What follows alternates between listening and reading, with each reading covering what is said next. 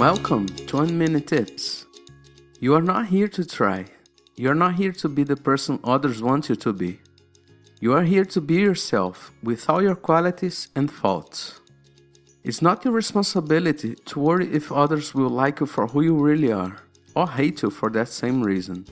It's your duty to be yourself, and that's it. Some people will love you, they'll find you funny and attractive.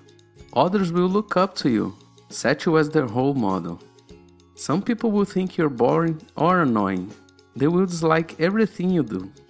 This is all part of the deal. We can't please everyone. Keep sharing your magic. Don't worry about what others will think.